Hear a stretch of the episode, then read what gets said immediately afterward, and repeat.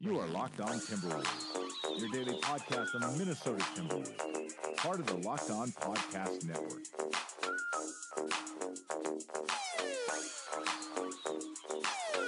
Hello and welcome to another Locked On Wolves podcast, part of the Locked On Podcast Network. As always, your host here, Colton Molesky, bringing you Timberwolves content. Make sure to check out the Locked On T Wolves Twitter account. That's at Locked On T Wolves, as well as my Twitter account at C Molesky, M O L E S K Y, uh, for podcasts, for sports information, all that good stuff. Also, make sure to check out the Locked On NBA podcast for daily updates on recent news and activity around the NBA. Make sure that you're uh, you're checking in on that one every single day. Digestible nuggets, great uh, guests, and uh, and as always, uh, recent news, giving you all the updates you need on the Locked On NBA podcast. All right, today we're going to talk about a few things. We're going to recap the weekend just a little bit, talk about takeaways that we have from the weekend. We're going to talk about uh, the the new look Timberwolves uh, and if it can stick. And then we're going to preview the Pacers game, which is going down tonight. If you're listening to this uh, on Monday, again, that is going down seven o'clock on Monday. That's a home game for the one and two Timberwolves. Let's dive into it, shall we? All right. So the Timberwolves played the the Cavaliers at home, and then they went on the road to play the Mavericks. That was a Friday, Saturday back to back. Now, in both these games, I think the biggest lesson learned is that the Timberwolves are not going to be playing a lot of defense here. Uh, both of those games, uh, you saw opponents top 115 points. Dallas won that game by scoring 140 points. Oh my goodness, crazy stuff. Uh, the the defense of the the Timberwolves not standing out, but their offense has been really impressive, really really impressive, uh, to say the least. I don't think we expected this explosion, but I think there's a few reasons, and we'll get into that. A few reasons why this is happening and why I think you can expect it to be a consistent change for the Timberwolves. That they're going to be scoring more, and that uh, you're going to see this this diversity from them. I, I, I like what you're seeing so far. Obviously, the defense has been a problem. I think some of that will get better when you see guys like Josh Okogie uh, develop as a, a, player and as an NBA defensive piece. I think Keita Bates-Diop, when he starts getting rolled into this scheme, I think you'll see that the def- he kind of helps the defense a little bit. I think all those pieces will happen, but that is at least months away, if not longer, for the Timberwolves. So right now, I think you can expect a lot of running and gunning and uh, and a lot of high scoring games for the Timberwolves. These are going to be exciting games. Uh, another thing you saw in both of these games were the Timberwolves with double digit leads against the Cavs and against the Mavericks. And both of those leads were blown against the Mavericks. They actually ended up losing that game, but they had a 20, uh, 25 point lead, I believe it was, against the Cavaliers. And that lead got uh, neutralized, a 21 point lead, excuse me. Uh, and that lead got neutralized to, down to five points before they ended ended up pulling away and winning that game. And that that's not exactly encouraging. Uh, and I, again, it comes back to this defense is not going to be sound.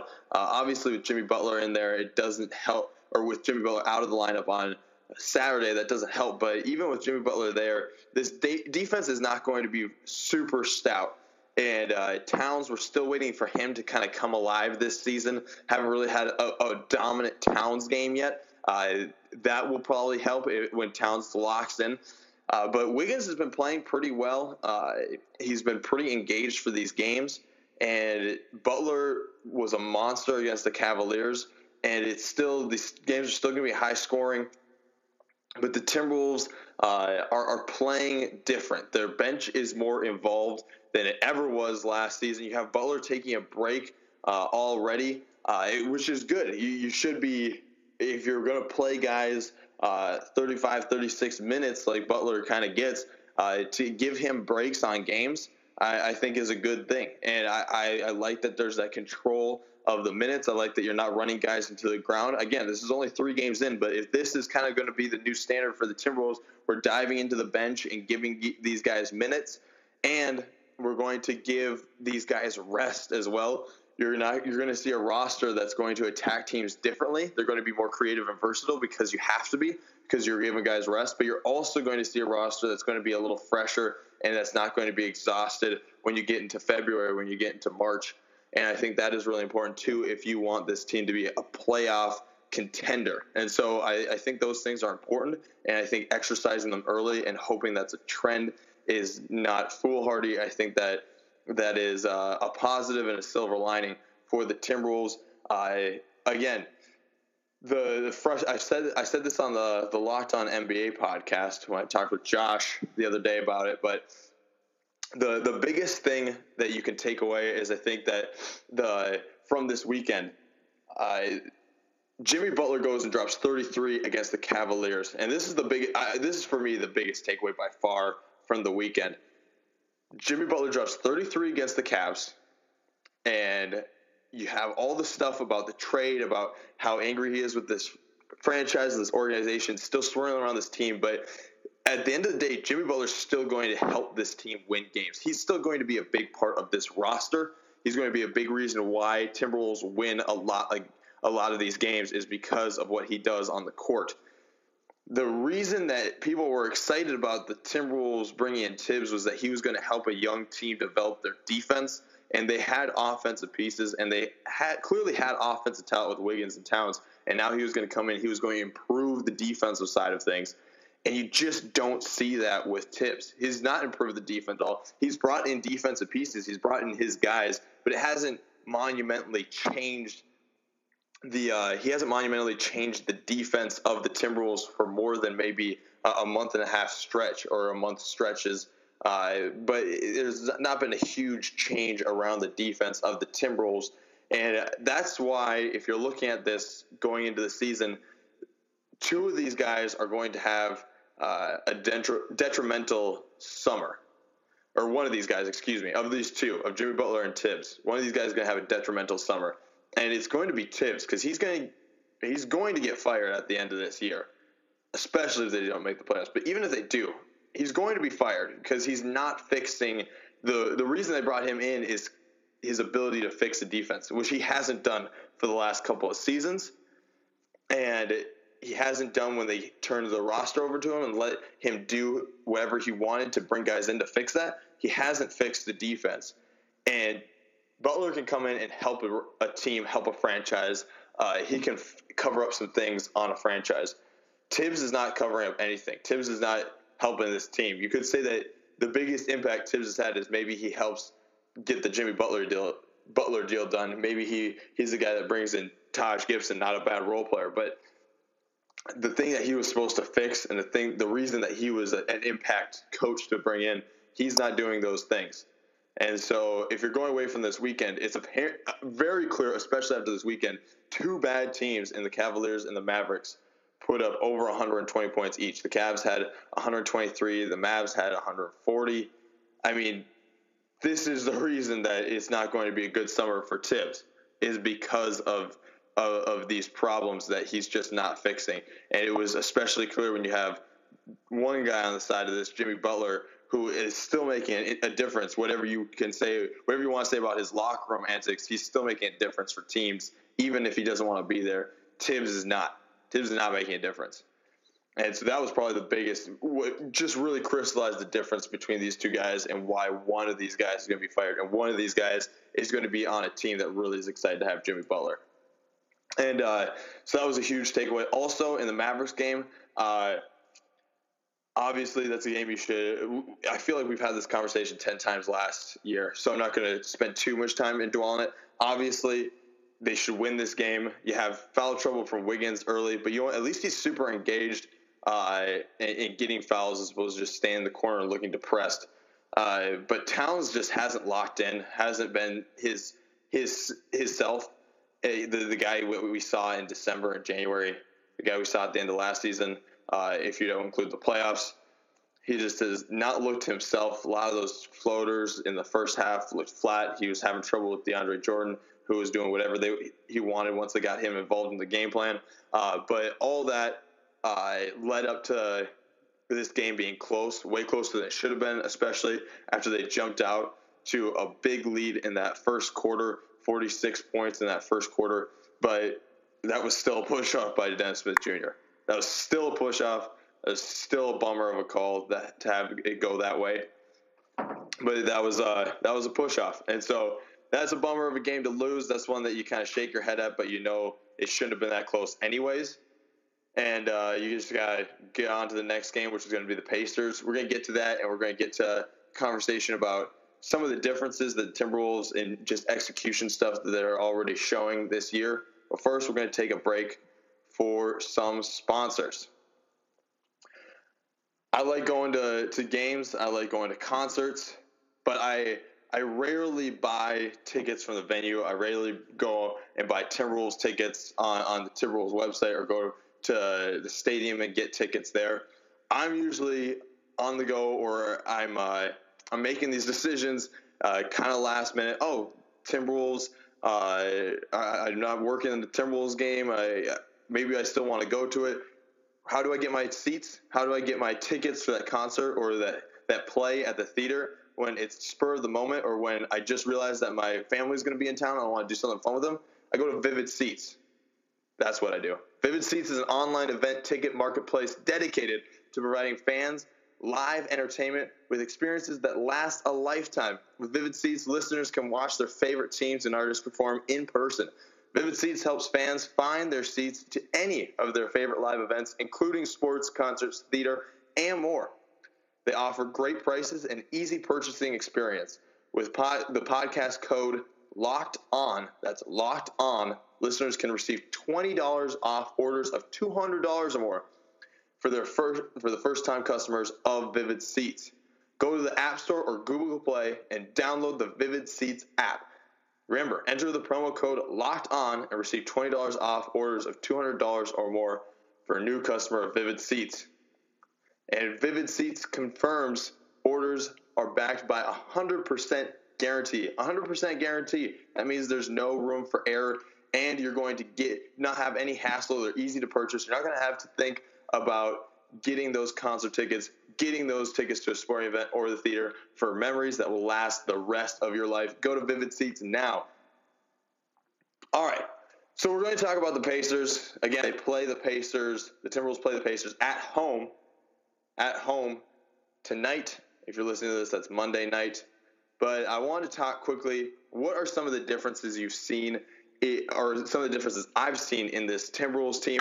Uh, they're scoring a lot, and that's not by accident. That's not because uh, Butler is still on this team uh, necessarily, although it definitely helps. Uh, it's not because of the Derrick Rose renaissance, although that helps.